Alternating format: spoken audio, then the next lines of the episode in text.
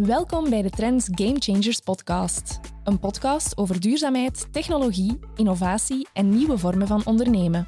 De komende weken luistert u hier naar een speciale reeks met de verhalen van de genomineerden van de Trends Impact Awards 2022. De Impact Awards zijn een jaarlijks initiatief van Trends Magazine samen met PwC en Antwerp Management School om bedrijven die werkelijk een verschil willen maken onder de aandacht te brengen.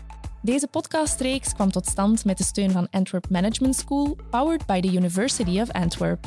Elke aflevering zetten zij een expert mee aan tafel die zorgt voor een overschouwende en wetenschappelijke kijk op het project van de ondernemers. Uw gastvrouw, dat ben ik. Mijn naam is Britt Buzijnen, journalist en columnist bij Trends Magazine en oprichter van de podcast Sustainable Bubbles.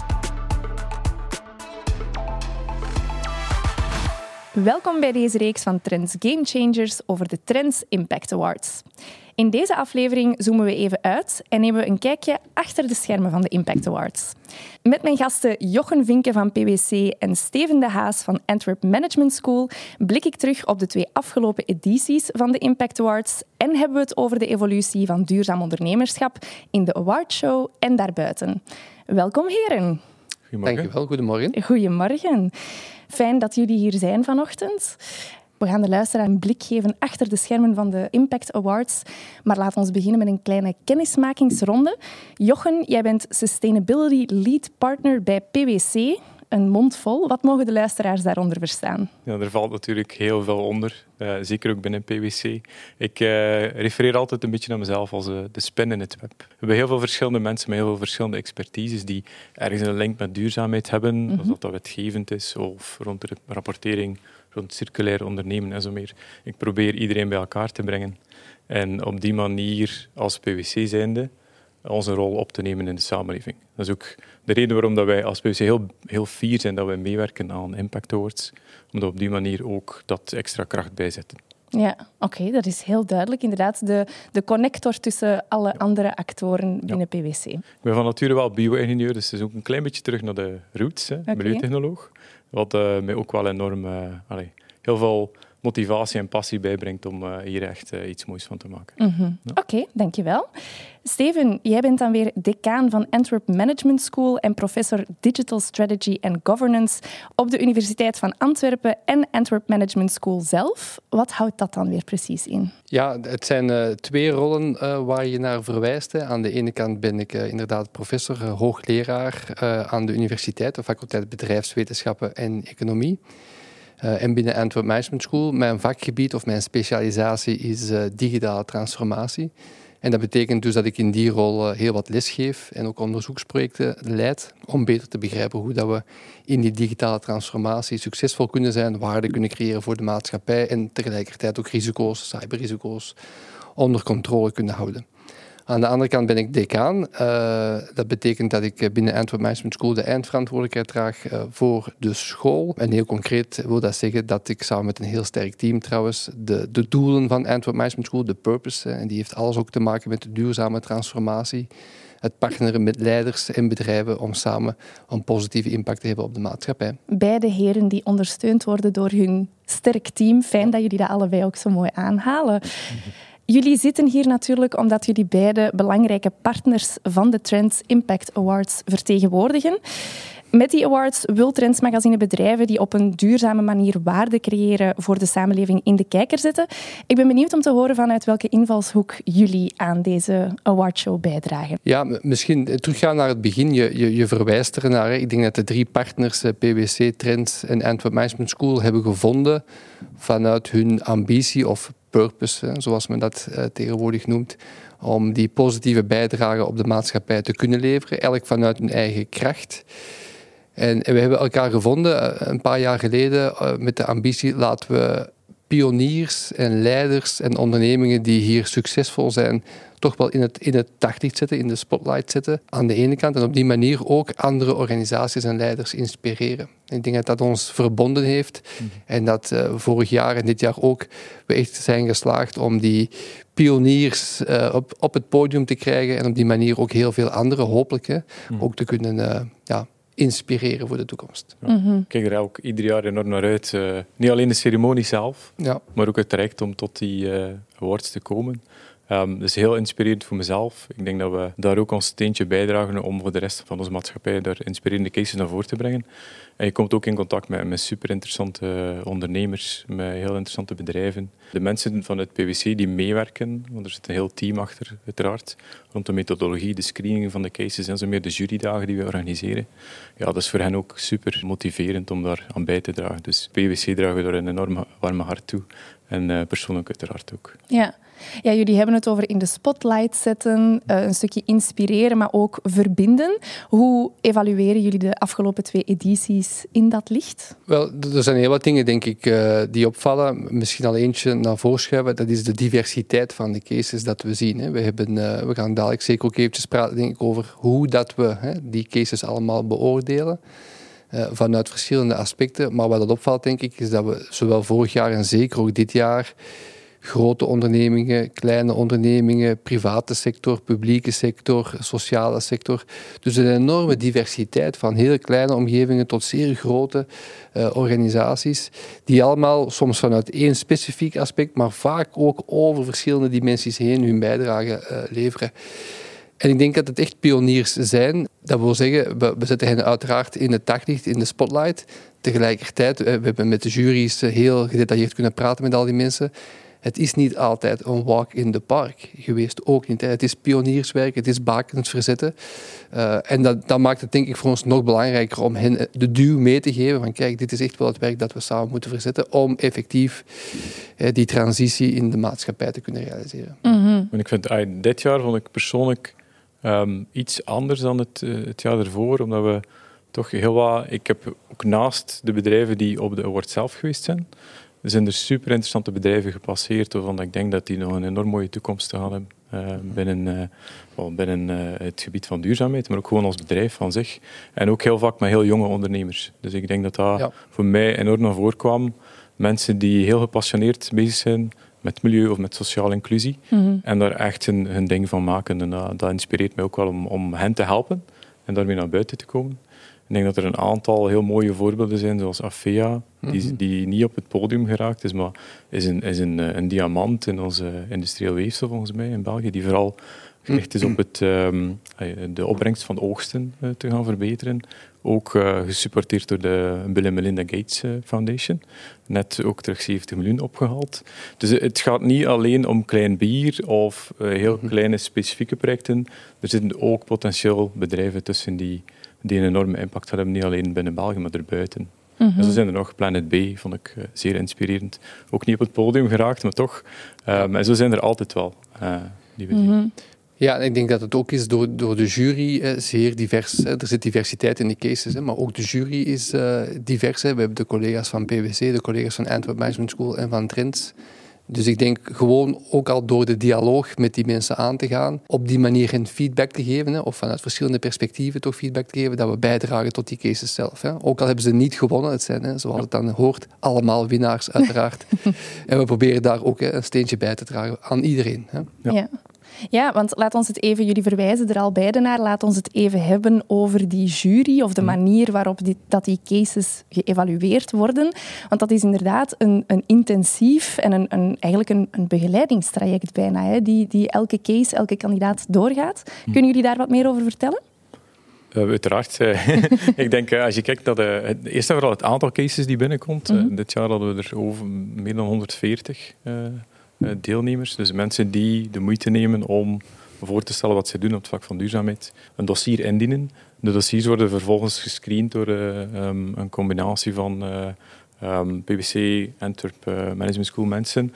En dan gaan wij gaan kijken naar hoe strategisch is hetgeen wat mensen doen. Hoe groot is die impact? Ja, het zijn de impact awards. Hoe groot is de objectief meetbare impact? Mm-hmm. Een aantal criteria, zoals hoe schaalbaar is dit? Is het specifiek voor één site of gaat het wereldwijd potentieel kunnen gaan? Hoe innovatief is het? Dus er zijn wel een aantal objectieve criteria die in aanmerking worden genomen. Mensen die door die screening geraken, dus de bedrijven die geselecteerd worden, die worden aangeschreven en die worden uitgenodigd om dan een pitch-sessie te doen, waarbij dat een jury samengesteld is uit experten in het specifiek gebied van de categorie waarom dat mensen meedoen. Dan gaan oordelen over de case zelf. En ook de mogelijkheid hebben om extra vragen te stellen, in interactie te gaan, raad te geven en zo meer. En ik denk dat we daar die link tussen academie en dan industrie een heel mooi amalgam aan mensen hebben om die start-ups, die scale-ups soms toch een stap verder te helpen of ook de grotere bedrijven een beetje een richting te geven waar we denken dat ze nog stappen kunnen nemen. Mm-hmm. En wat is de ratio tussen de deelnemers en de mensen die dat dan uitgenodigd worden voor die jurygesprekken? Dat is heel veel afhankelijk. Wij mikken ernaar om per categorie ongeveer 10-15-tal bedrijven, projecten zich te laten voorstellen. Ja, ik heb het cijfer hierbij horen. Er waren 140 cases en we hadden 86 pitches. Voilà. Dus wel vrij veel. Vrij breed veld. Hè? Ja, ja. Dat is juist. Ja. Dat is super inspirerend om daar... je haalt er zelf ook heel veel uit, heel veel voorbeelden. Zeer inspirerend om dat mee te maken. Mm-hmm. En anderzijds zijn die dagen ook heel leuk om als groep... Ja, het gevoel te hebben dat we echt iets doen met een positieve bijdrage. Ja. Ja. Ik wil misschien nog verder wat uitweiden. Het is niet alleen een intensief begeleidingstraject met heel wat sessies erbij... Maar er ligt ook in de vragen dat we stellen een wetenschappelijk model. Er zijn uiteraard heel wat awards in de markt, maar we hebben toch, denk ik, samen ook elkaar gevonden om er onderbouw aan te geven. En dat betekent, als we iemand een award geven, dat we echt wel vertrokken zijn van het wetenschappelijk werk. Ook op Antwerp Management School de voorbije 6 jaar, om op duidelijk afgebakende parameters, definities, gerichte vragen te stellen, consistent op dezelfde parameters elkaar te vergelijken. En zodat we proberen, hoe moeilijk het ook is, want er is veel diversiteit, maar dat we toch proberen appelen met appelen en peren met peren te vergelijken, door te vertrekken vanuit een onderbouwd model. En dat aangevuld met een ongelooflijke, denk ik, rijkheid ook van de jury, die elk vanuit hun eigen disciplines daaraan toevoegen. Mm-hmm. Dus het is een intensief begeleidingstraject, onderbouwd vanuit een sterk kader. Hè? En dat geeft, denk ik, de kracht ook aan de award. Mm-hmm. En ik denk iets tekenend is ook, wij hoeven heel weinig moeite te doen om heel sterke profielen in de jury te krijgen. Ja. Dus dat mensen ook voelen dat ze op die manier bijdragen. En ik vind het heel leuk om op die manier te kunnen samenwerken met een groep gelijkgezinden. We hebben natuurlijk elk onze mening. Dat leidt soms tot hevige discussies. Maar uiteindelijk staan we allemaal wel altijd 100% achter de keuze die gemaakt zijn. Mm-hmm. Ja. En we hadden nu 40 juryleden vanuit de verschillende partners en 9 jurydagen. Dus 9 intensieve jurydagen waarbij dat we pitch per pitch vanuit de verschillende disciplines, vanuit hetzelfde kader, steeds alle cases hebben bekeken. Ja. Je hebt het daar, Steven, enerzijds over een wetenschappelijke onderbouw en hetzelfde kader om een diversiteit aan cases te gaan beoordelen. Jochen, jij voegt daar ook aan toe van we hebben die objectieve criteria, die meetinstrumenten, zeg maar, om duurzaamheid te concretiseren. Mag ik misschien vragen, van waar komt die wetenschappelijke onderbouw? Is dat gebaseerd op een bepaald kader of uit jullie eigen werk? Wel, wij hebben op Antwerp Management School de voorbije jaren samen ook met de industrie in een leerstoel gewerkt aan een model. Dat model noemt Thriving for Society. Uh-huh. Neemt eigenlijk de positieve insteek van kijk, we staan voor een gigantisch grote transformatie en transitie in de maatschappij, maar we kunnen het realiseren als we goed begrijpen op welke grote transities we moeten werken. De energietransitie, de klimaattransitie, de uitdagingen rond mobiliteit. Dus die zijn in kaart gebracht en verder verfijnd naar als we die transities goed begrijpen en we willen impact gaan meten. Ja, dan moeten we natuurlijk samen proberen te definiëren wat is impact. Mm-hmm. En dat is heel snel gezegd, maar eigenlijk best moeilijk gedaan. Hè? Wat betekent maatschappelijke impact echt? Zeker als je dat doet vanuit de overtuiging die we delen, dat het een systeemprobleem is. Hè? We kunnen kijken naar klimaatuitdagingen, maar klimaatuitdagingen hangen nooit los van sociale uitdagingen of mobiliteitsvraagstukken of energievraagstukken. Dus er is wat de partners bindt is, het is echt een systeemvraagstuk. Dus als we impact willen gaan meten, moeten we zoeken naar maatstaven die complexiteit van het systeem kunnen capteren. Mm-hmm. En daar is het werk op verricht. En dat is uiteraard werk dat verder gaat, want het is denk ik een illusie om te denken dat je in 1 metriek impact kan gaan capteren. Maar er is veel werk voor zit binnen Antwerp Management School. Dat is ook bij de partners doorgepraat en daar hebben we denk ik ons eigen model nu op verfijnd voor deze award. Ja. Oké. Ja, en Jochen, jij zei daarnet ook van dat leidt soms tot hevige discussie. Dat vind ik eigenlijk wel een interessant element, want dat is dus altijd een gesprek wie er zal doorstromen naar die finalisten. Ja, er is een stukje objectieve evaluatie. Hè. De scoring aan het begin wanneer het dossier ingediend wordt. waarop dat mensen uitgenodigd worden om zich te presenteren. Elk jurylid zal eigenlijk zelf gaan opnieuw scoren, met de vragen die ze kunnen bijstellen hebben, met de feedback die ze gehad hebben. En dan uiteindelijk wordt er effectief ook wel via een scoresysteem een algemene score gemaakt.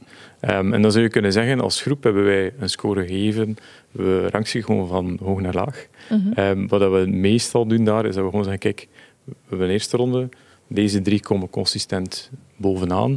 En dan gaan we die drie nog eens afzonderlijk bespreken en mensen de mogelijkheid geven om elkaar uit te dagen waarom dat ze de ene nog net iets verder vinden staan dan de andere. En op die manier komen we eigenlijk tot de winnaar. Dus het is niet dat een puur cijfermatige oefening is. We willen echt als jurygroep 100% comfortabel zijn dat wie dat we op het podium hijsen, mm-hmm, er ook verdient te staan. Mm-hmm. Ja. En daarom dat we er heel veel aandacht aan besteden. Mm-hmm. Ja, en dat gebeurt dan in de verschillende categorieën, maar op het einde hebben we dan ook de Global Award, hè, waar dat, het criterium eigenlijk is, die bedrijven die op verschillende aspecten, hè, zeer duidelijk succesvol zijn geweest, hè, die er nog eens bovenop zetten.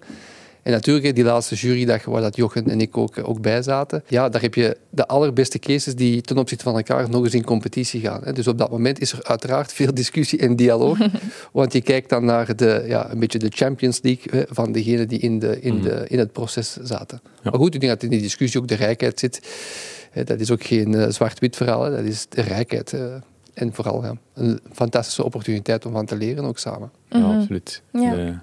De brochure die naderhand ook met de finalisten uitkomt, vind ik persoonlijk ook een prachtig werk. Gewoon al erdoor gaan, heeft u het gevoel dat in België en Vlaanderen dat we met de juiste dingen bezig zijn, dat er een ondernemend klimaat is die daarop wil inzetten en dat wij als samenleving eigenlijk ook een stuk de verantwoordelijkheid dragen om dat dus verder te stimuleren. Mm-hmm. Dus ik denk dat dat heel belangrijk is. Ja, en ik volg dat helemaal. We moeten als Vlaanderen en België ook trots zijn daarop, hè, want er zijn ongelooflijk veel sterke, innovatieve spelers hier. Dus ik denk dat we ons echt wel in de wereld moeten kunnen neerzetten als change agents in die grote transformatie waar we voor staan. Dus dit helpt denk ik ook om met trots het pionierswerk van de regio uit te dragen en misschien ook andere investeerders naar onze regio te trekken omwille van de kennis en de know-how dat hier toch al ontwikkeld is op heel veel dimensies. Ja. Ja, ik hoop dat dat ook mag blijken uit de cases die we tot nu toe al hebben besproken op deze podcast. Als we kijken naar die cases, dan is een thema dat systematisch is teruggekomen in elke aflevering ook de meetbaarheid van de impact. Hè. Dat is een gegeven waar jullie natuurlijk ook heel sterk mee bezig zijn. Als we daarnaar kijken, naar pogingen om duurzaamheid voor een stuk te concretiseren en impact te gaan meten, dan komen we heel vaak uit op het meten van materialiteiten, van tastbare zaken zoals CO2-uitstoot of hoeveelheid water bespaard. Of, ik noem maar een paar voorbeelden. Wat is volgens jullie gegeven, Steven, dat jij ook zei van het is een systemische uitdaging, hè? We moeten verschillende aspecten aanpakken. Wat is de rol van die materialiteiten in dat verhaal? Hoe kijken jullie daarnaar? Geen enkel project en geen enkel bedrijf hetzelfde is. Dus de manier waarop dat je zelf als bedrijf impact hebt op de wereld rondom u en de manier waarop de wereld op u impact heeft, dus dubbel materiality-principe, dat bepaalt waar dat jij als bedrijf het meeste waarde kunt gaan bieden. Ik herinner mij, ik denk dat Siemens was, die zei, als we 1 waterstoftrein kunnen verkopen, dan is dat al een offset in termen van koolstofemissies voor gans de emissies van Siemens as a whole company.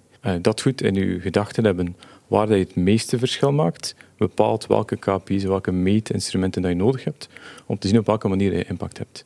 En ik denk dat dat heel belangrijk is. En er zijn nu wel tools die naar buiten komen om ons erbij te helpen. Hè. De CSRD-wetgeving gaat er zeker ook in helpen om jou te helpen als bedrijf of als onderneming te kijken welke metrics er heel belangrijk zijn voor u en hoe dat je die dan kunt gaan meten en zo meer. En daar hebben we inderdaad dingen als emissies, maar ook rond diversiteit en inclusie en zo meer zijn er ook een heel aantal van die metingen die dienen publiek gemaakt worden. En ik denk dat het alleen maar positief is. Dus ieder bedrijf is anders. De materialiteit gaat ons helpen om te selecteren wat belangrijk is voor één bedrijf. En dan het feit dat alles moet openlijk binnenkort gepubliceerd worden. Dat betekent dat je als bedrijf je maar beter klaar kunt maken om er rond te werken. Want of je het wilt of niet, binnenkort ligt alles op straat om het een beetje negatief uit te spreken. Maar op zich, je kunt er niet omheen. Je moet er rond werken als bedrijf. En dan hopen we dat met inspirerende cases van het Impact Awards dat mensen zich gesteund voelen om ermee aan de slag te gaan. Mm-hmm. Ja, en daar zit misschien tegelijkertijd ook wel weer een uitdaging. Het gaat over de materialiteit in de keten, hè, in het systeem. En Jochen haalt terecht aan, en met de Europese wetgeving komt er natuurlijk een golf of een druk. Hè. Dus we gaan transparant tegemoet zijn. En dat is meer dan alleen rapporteren. Dat betekent dat we ook in de keten verandering zullen maken. Dus dat is echt wel een hele grote gamechanger waar dat we voor staan. Maar ik herinner mij toch ook gesprekken met cases die zeggen van ja, dat is natuurlijk heel sterk dat we in Europa zo streng zijn en dat we terecht op die transparantie gaan werken. Maar heel wat van de spelers, ook in de awards, zijn globale spelers. Mm-hmm. Ja, en dan krijg je natuurlijk, hoe ga je dan om met situaties waar dat je ook productie hebt in andere regio's in de wereld, die andere regelgeving hebben, andere maatstaven hebben, maar dat je in Europa wel wordt beoordeeld op de betrouwbaarheid van je keten. Dus het creëert ook wel nieuwe globale spanningen, potentieel zelfs competitieve krachten. Ook dat is een systeem dat meespeelt hierin. Ja, absoluut. Ja, en ik denk, jullie verwijzen allebei naar de CSRD. Ja. Een bijkomende bezorgdheid uit het veld is ook dat die wetgeving zal gereduceerd worden tot een administratieve verplichting waarvan de impact op de realiteit af en toe in vraag gesteld wordt. Hè. Hoeveel reële impact zal het hebben? Hoe kijken jullie naar die bezorgdheid? Ik kan die bezorgdheid 100% plaatsen. En zeker vanuit bedrijven, het is zo, CSRD, en ik denk dat we dat allemaal een klein beetje onderschat hebben, hoeveel en hoe groot dat de impact is qua administratie. Wat ik wel zie, is dat het bedrijven noopt om bezig te zijn met duurzaamheid. En ik zie niet hoe dat je daar kunt tegen zijn. Mm-hmm. De vragen die wij binnenkrijgen bij PwC, op dit moment worden wij overstelpt met vragen om te gaan kijken van oké, wat is voor ons materieel, waar staan we? Waar staan we ten opzichte van de competitie binnen en buitenland? Hoe kunnen we daar rond gaan werken? Hoe kunnen we die data capteren? Ik denk, iedereen gaat door een enorme sprong qua maturiteit gaan op het vlak van duurzaamheid, die op de lange termijn veel van onze bedrijven en onze samenleving echt wel te goede gaat komen. Mm-hmm. Ja, ik volg dat helemaal. Dus ik begrijp ook de bezorgdheid, maar net zoals bij Jochen, ook in Antwerp Management School krijgen we heel veel vragen nu naar aanleiding van de rapportering. Hoe vertalen we nu die duurzaamheidsagenda door in het operatingmodel van de organisatie? Mm-hmm. En dat is eigenlijk de essentie van het verhaal. Hè? Want de rapportering is de bovenlaag, maar het zit natuurlijk in het operationele model van de strategie natuurlijk van de organisatie, maar ook in hoe vertalen we dat door naar het operationeel model. Daar ligt de data, hè? En het effectieve, duurzame systeemmodel dat we moeten bouwen. Dus wij krijgen ook heel veel vragen en eigenlijk ook heel veel positieve dynamiek om vanuit die brede duurzaamheidsgedachte het bedrijfsmodel te herdenken, herpositioneren, misschien soms disrupteren voor de toekomst. Ja, dat is een zeer hoopvolle vaststelling vanuit de vragen die dan bij jullie komen, inderdaad. Ik denk dat ook er ook een nieuwe generatie aankomt. We zien dat, Jochen weet dat ook, bij ons op Antwerp Management School hebben wij jonge MBA-studenten, fulltime masterstudenten. Dat zijn studenten van 22, 23, 24 jaar. Die hebben vaak een diploma rechten of ingenieurs of wetenschappen op zak. En zij komen naar ons echt ook met die volle overtuiging. Ja, wij zijn wel de generatie die het verschil gaan moeten maken. En dat is dringend, hè. En als zij naar werkgevers gaan, zij kijken ook naar de werkgever. Hetgeen wat jullie zeggen en schrijven over duurzaamheid en rapporteren, is het wel echt. Hè? Ze prikken er ook door, hè? Die nieuwe generatie. Ja. Dus ik ben eigenlijk vanuit die optiek heel hoopvol over de toekomst. Hè? We zien fantastische cases in de huidige organisaties en het leiderschap dat we al hebben. En die nieuwe generatie gaat daar zeker nog een extra dynamiek en golf aan toevoegen. Ja, dat is bij ons zeker ook een push om sneller actie te nemen. Hè. Ja. Bij ons, als je de bereidheid navraagt, we zijn in België met 2500 mensen, wie dat weet, meer dan 300.000.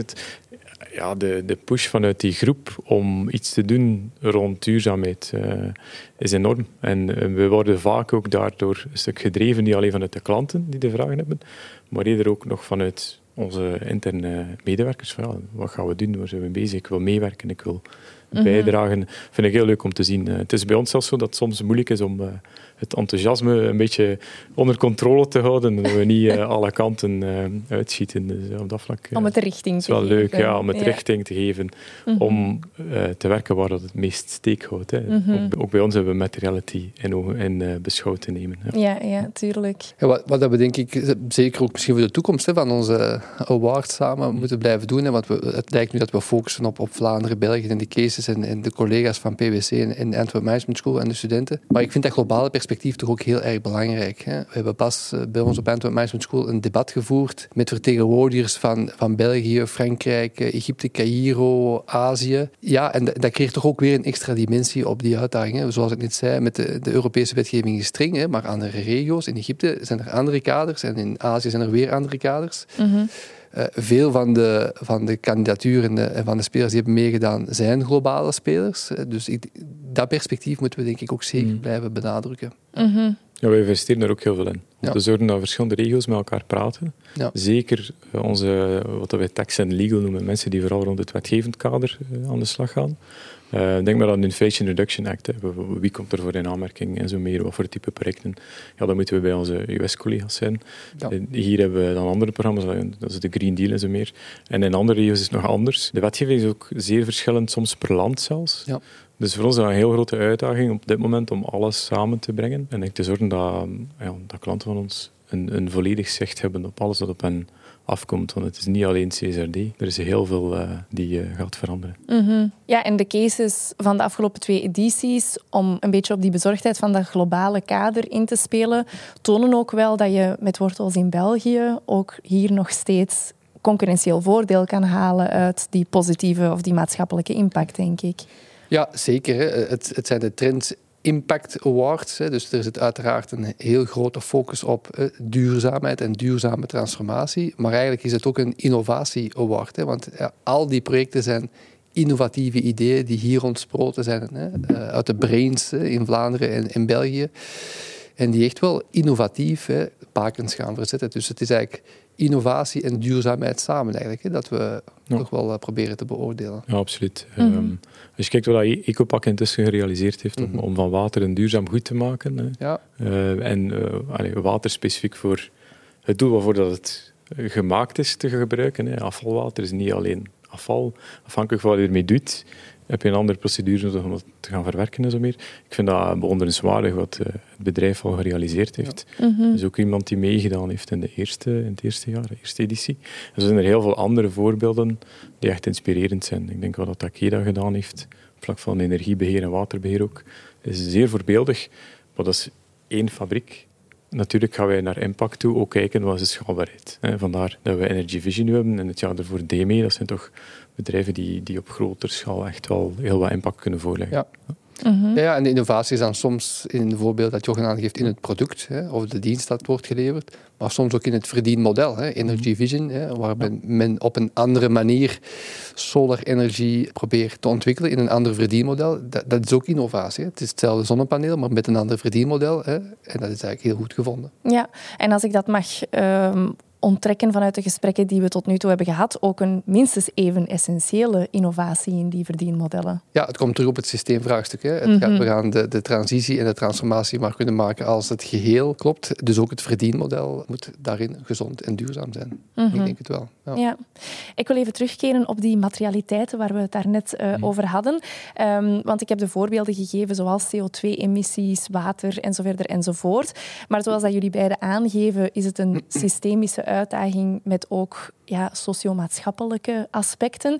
Die zijn vaak heel wat minder makkelijk meetbaar of minder gemakkelijk tastbaar te maken. Hoe kan daarmee omgegaan worden? Of hoe kijken jullie naar die uitdaging? Ik denk dat je als bedrijf dan op dit moment de luxe niet meer hebt om alleen maar rond de E te werken, bijvoorbeeld. Ik denk dat, en dat is ook een stuk van de verdiensten van CSRD, als ik dat dan mag aanhalen, dat er eigenlijk verplicht wordt van breder te kijken. En het S-luik, het sociale luik, wordt daarbij ook stevast heel erg meegenomen. En ik denk dat we van het model, het kapitalistische model, af moeten dat we aan de aandeelhouders verantwoording afleggen. En dat we eigenlijk aan alle stakeholdergroepen verantwoording moeten afleggen. En dat omwonenden, werknemers en zo meer een stukje jou je vergunning geven, die informele vergunningen, in het Engels license to operate. Zij verschaffen jou de vergunning om jouw bedrijf te kunnen runnen in hun nabijheid en de impact dat heeft op hen. Ik denk dat daar heel veel bedrijven meer en meer bewust van zijn en ook heel bewust mee bezig zijn om meer interactie met de community, met de gemeenschap rondom hem hen op te pikken en daar actieve groepen rond te installeren, infosessies te doen, comité's op te richten en dergelijke meer. Ook met overheden meer samenwerken. En dan het stukje wat we zien dat in heel veel bedrijven al opgenomen wordt, is de diversity and inclusion stuk, die dan intern gericht is. Ja, er zijn steeds meer bedrijven die een D&I-officer hebben. Dus iemand die specifiek zich richt op voldoende inclusie en diversiteit in het bedrijf op te bouwen. En daar zijn heel wat metrics voor. Gender balance is er een van, de pay gap en zo meer. Alhoewel ik het persoonlijk heel lastig vind om cultuur en diversiteit te gaan meten. Mm-hmm. Kleur of achtergrond of religie en zo. Intussen hoop ik dat we zo ver staan dat allemaal een stuk in elkaar overloopt. Ik vind dat zelf ook een heel moeilijk aspect om in kaart te brengen. Steven, hoe kijk jij daarnaar? Ja, ik ga erop bouwen. Ik denk, we hebben al veel verzet en tegelijkertijd is er nog een weg te gaan. En daarmee bedoel ik, het is goed dat we sustainability managers hebben in heel veel organisaties en dat we DEI-officers hebben. Maar eigenlijk is het pad waar we naartoe willen gaan een pad waarbij dat die zaken gewoon integraal deel uitmaken van de normale bedrijfsvoering. En daar zijn we ook nog niet helemaal. Het is goed, denk ik, dat we het accent leggen op die thema's, want dat betekent dat we ons bewust zijn geworden van... Het is geen shareholder-perspectief, maar een stakeholder-perspectief. Dus we moeten al die belangen neerleggen en we hebben nog een weg te gaan. En daar zie je dus ook die rollen in organisaties op ontstaan. En dat is heel positief. Maar eigenlijk zou de midden- en lange termijn ambitie moeten zijn dat we dit normaal integreren in de bedrijfsvoering en in elke vraag dat we stellen over een inkomstenmodel, een bedrijfsmodel, een operatingmodel. En dat we al die aspecten aan de voorkant in de reflex al mee hebben genomen. Dus we hebben ook nog wel een weg te gaan. Dus het is heel positief, denk ik. En we kijken allemaal positief naar de toekomst, maar er is nog een weg te gaan ook. Mm-hmm. Ja, ik ben blij dat je dat aanhaalt, want inderdaad... Duurzaamheid is al geruime tijd nu, ik denk toch wel een paar decennia, een opmars aan het maken in het bedrijfsleven. Dat is natuurlijk iets anders als gelijke belangen toekennen aan al die aspecten als business as usual, zeg maar. Je zegt daar, er is nog een weg te gaan. Waar focust die weg zich op? Waar zien jullie nog de grootste uitdagingen of werkpunten, zeg maar? Als je de mapping doet met wat er verwacht wordt aan cijfers en inzichten dat bedrijven op dit moment zouden ter beschikking hebben, ja, dat is een miniem percentage die effectief beschikbaar is.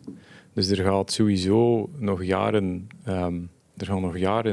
komen waarbij dat bedrijf moet investeren, voornamelijk in technologie, om heel veel van hun impact meetbaar te maken. En ik denk dat dat een heel grote stap is. Er wordt nu heel veel gesproken over greenwashing en greenhushing en al dat soort termen. Het belangrijkste is dat je op termijn effectief had kunnen aantonen wat je impact is. Dat dat meetbaar is. Dat je niet meer moet bekeken worden als een mogelijk risico tot greenwashing. Maar dat je gewoon zwart op wit kunt aantonen hoe dat je werkt, wat dat jouw impact is. Is dat rond de E, is dat rond de S of de G?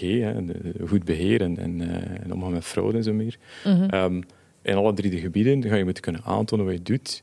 En daar, denk ik, is een enorme stap te nemen. En technologie is er superbelangrijk voor. En als je het zelf niet doet... Herhaal ik nog eens het punt ervoor. Ik denk dat Andrew Winston, een vrij bekende persoon, Net Positive, hij duidt ook op het glass bottom boat principe. En binnen een aantal jaar ligt alles in de open. Er zijn nu al websites, climate-trace is er eentje van, waarbij je alle emissies kunt zien wereldwijd. De grootste vervuilers zijn zomaar beschikbaar. Je kunt die gewoon opzoeken. En dat gaat voor andere dingen ook komen. En Glassdoor is zo'n principe om te zien hoe dat je omgaat met mensen in je bedrijf. Ja, dat is out in the open. En er zal alleen maar meer en meer beschikbaar komen van data. En als jij zelf niet kunt aantonen wat de echte data is, ja, dan ga je overgeleverd zijn aan de perceptie van wat er van buitenaf binnenkomt. Ja, we moeten in die context dan tot een punt komen dat er één geïntegreerd rapport of jaarverslag komt. En nu is het toch nog vaak zo dat er het financiële jaarverslag wordt neergelegd en daarnaast is er dan het sustainability report.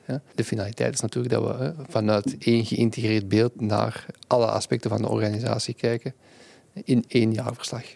En een andere, dat is dan voor bedrijven zelf. Ik denk dat dat een heel terecht punt is, Steven. Als je kijkt als maatschappij, en dan kijk ik eventjes naar België of Vlaanderen, daar missen we echt wel nog, in mijn optiek, een stuk de goesting, als ik het zo mag zeggen, vanuit de politiek om echt te zorgen dat we dit soort bedrijven stimuleren, dat die verder kunnen groeien, dat er ruimte is voor een stuk herindustrialisatie in Vlaanderen, maar dan op een groene manier, zodat we mensen zinvol werk kunnen geven die positief bijdraagt binnen ons product. En dat we op die manier de welvaart ook kunnen behouden. Want we zijn een beetje in een spiraal aan het geraken.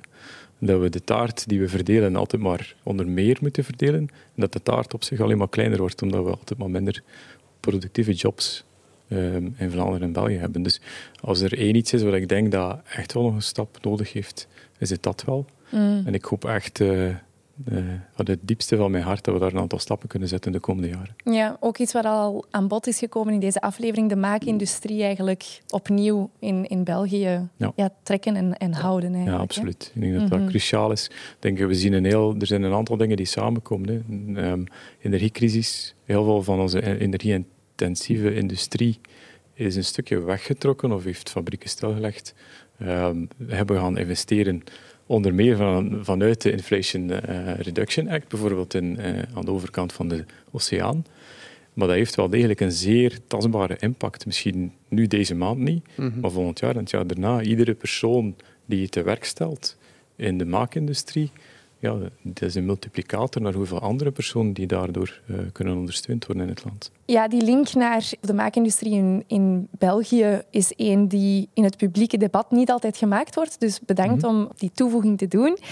Een andere opvallendheid, vind ik, in het publieke debat is dat het daar heel vaak gaat over klimaatactie, over energie, over zonnepanelen, windmolens, emissies enzovoort. Uit onderzoek blijkt evenwel dat als je gaat kijken naar de onderlinge samenhang tussen de duurzaamheidsdoelstellingen en hun onderling belang, dat eigenlijk het aanpakken van ongelijkheid de SDG is waar we ons het meeste mee zouden moeten bezighouden. Hoe reflecteren jullie daarover, over die vaststelling? Is dat iets wat jullie ook zien terugkomen, die focus bij bedrijven? Ik denk nu wel dat het investeren in de samengang, in de samenleving, als ik het zo mag formuleren, de bedrijven hebben er zeker een rol te spelen. En ik denk dat zij de voortrekker kunnen zijn om ook minder goed bedeelde delen van onze samenleving beter te betrekken. Hè. Het Molengeek voorbeeld, denk ik, vind ik prachtig. Als voorbeeld hoe dat je mensen kunt activeren. Ik denk dat de politiek daar zeker ook een rol te spelen heeft om daar verder op in te zetten. En daar denk ik dat we soms... Dit had vreemd klinken, want ik heb net een pleidooi voor maakindustrie afgestoken. Maar ik denk wel dat we soms de rol van de overheid onderschatten. In de zin van wat dat er allemaal gebeurt. Investeringen in onderwijs, investeringen in infrastructuur. En ik denk dat we daar soms te weinig bij stilstaan. Dat broodnoodzakelijke zaken zijn om iedereen de kans te geven om door te groeien. Om iedereen de kans te geven om... een goede opleiding te genieten. Ik denk dat we wel nog niet de gouden sleutel gevonden hebben om iedereen te activeren. Maar dat is zeker ook iets wat superbelangrijk is om in de toekomst hard rond te gaan werken.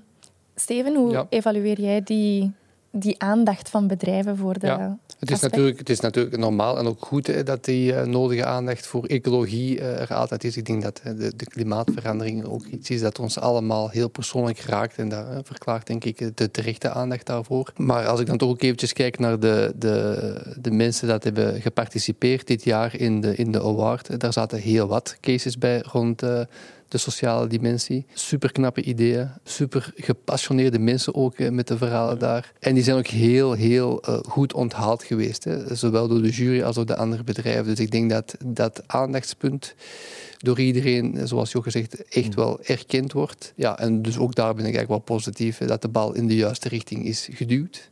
Ja, en dat we zowel vanuit de overheid, maar ook vanuit de industrie en de bedrijven daar...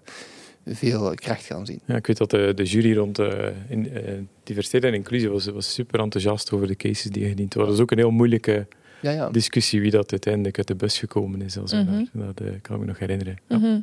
Ja, ik herinner me ook vorig jaar waren de winnaars van de Global Award was dan aan de ene kant DEME en aan de andere kant Spullenhulp. Ja.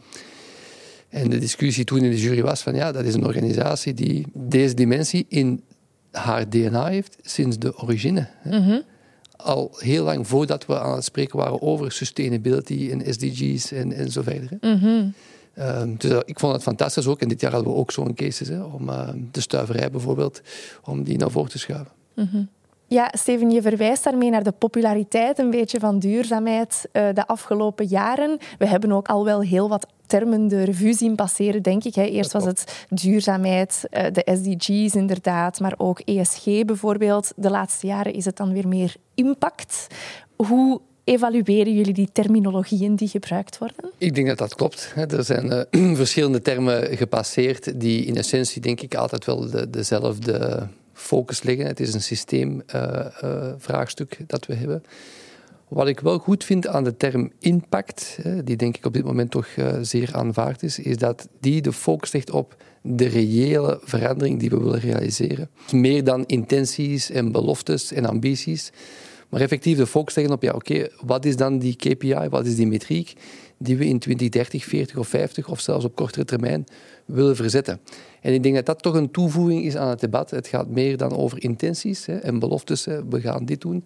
Nee, we willen effectief verandering zien. En dus impact is toch wel, denk ik, een goede accentverschuiving in het debat geweest daar. Ja, ik denk dat er ook in het verleden veel te gemakkelijk mee omgegaan is. Hè. Ja. Als je de horizon maar ver genoeg zet, dan hoef je op dit moment eigenlijk nog niet echt te weten hoe je het gaat realiseren. En ik denk dat de mindset echt wel aan het veranderen is. Mensen zien echt wel, die enerzijds die deadlines komen dichter. Mm-hmm. En anderzijds wordt er altijd ook maar een grotere lens op gezet. Hè. Dus het wordt altijd maar meer in de gaten gehouden. Dus mensen beginnen zich echt ook wel voor te bereiden om wat dat ze beloven ook effectief te realiseren. Dat is ook mijn aanraden zijn voor iedereen die om duurzaamheid werkt. Als je bepaalde commitments neemt, bepaalde pledges doet, dat je dat doet op het moment dat je de roadmap ook al uitgezet hebt. En dat je niet eerst de commitment zet en dan achteraf pas merkt dat je heel wat kunstgrepen nodig hebt om daar ooit te komen. Mm-hmm. De mate van realisatiemogelijkheid aftoetsen voordat je de beloftes daadwerkelijk ook maakt. Ja, ik denk dat dat een risico is voor heel veel bedrijven. Ik denk dat we heel veel bedrijven gaan zien die gaan moeten terugkomen op de commitments die genomen zijn. Dat ze gaan moeten toegeven dat ze er niet komen, dat de plan aangepast wordt. Mm. Wat op zich te verwachten is, op dat moment is dat ook niet zo erg, zolang dat ze dan wel in de juiste mode komen om dan het juiste actieplan erachter aan te zetten. Ja, je verwees daarnet naar de rol van de overheid, maar daar zien we ook een soortzelfde tendens natuurlijk. Dus het is ook moeilijk voor bedrijven om die lat dan hoger te leggen voor zichzelf dan wat er in de context daar rond gebeurt. Denk ik dat dat een uitdaging is. Ja, sommige bedrijven hebben dat in hun DNA. Er zijn bedrijven, EcoVer is er een heel vroeg voorbeeld van waar we heel trots mogen op zijn. Mm-hmm. Die dat in het DNA, het Alpro destijds is ook zo gestart, hè, om wereldhonger uit de wereld te helpen via plantaardige voeding. Mm. Ik denk dat een aantal bedrijven dat in zich hebben. En de mensen die er werken, dan zie je ook dat die een ander soort passie en een ander soort connectie met het bedrijf hebben. Mm-hmm. Ik zeg niet dat alle bedrijven er naartoe moeten, maar ik denk dat we meer van dat soort bedrijven nodig hebben en dat we dan ook meer gaan realiseren. Mm-hmm. Steven, heb jij nog zo'n laatste adviezen of takeaways voor de luisteraar? Voor de luisteraar of voor de bedrijven misschien die geparticipeerd hebben en die in dit veld zitten. Het is misschien een anekdote, maar ik ben deze week nog bij een van de winnaars langs geweest. Ik ga nu de naam niet noemen, het was een kleinere speler. En ze hebben met heel veel trots hun verhaal nog eens verteld. Wat een prachtig verhaal is het. Daarom hebben ze ook op het podium gestaan. Maar ze hebben ook verteld over, het is niet altijd gemakkelijk. Hè. Het is echt wel pionierswerk, het is echt wel bakens verzetten. Het is soms weerstand overwinnen omwille van de legale context of de industrie of de level playing field dat toch niet helemaal gelijk is. Dus het is niet altijd een pad met roze blaadjes, ook niet. Hè. Dus ik ben heel blij en heel trots, hè, samen met de jury, dat we die spelers op het podium hebben gekregen. En de boodschap aan de spelers is, hou vol, hè, want het is niet altijd een sweet journey. Maar het is essentieel voor de transitie waar we voor staan. Mm-hmm. Dus, Ik denk dat dat een hele mooie is om bij af te ronden. Ik dank jullie beiden om hier vandaag te zijn, om ons een beetje een inkijk te geven achter de schermen van de Trends Impact Awards. En ik wens jullie ook vooral nog heel veel succes in de verdere edities van deze Impact Awards. Dat gaan we doen, dankjewel. Ja, dat gaan we met heel veel passie en plezier doen, dankjewel. Heeft u genoten van deze aflevering? Beluister dan ook de andere afleveringen van deze reeks over de Trends Impact Awards en abonneer u op de Trends Game Changers podcast via uw favoriete podcastkanaal. Zo mist u geen enkel verhaal over de economie van de toekomst. De Trends Impact Awards zijn een initiatief van Trends Magazine met de steun van PwC en Antwerp Management School, powered by the University of Antwerp. Meer informatie over de Trends Impact Awards vindt u op de website trendsimpactawards.be.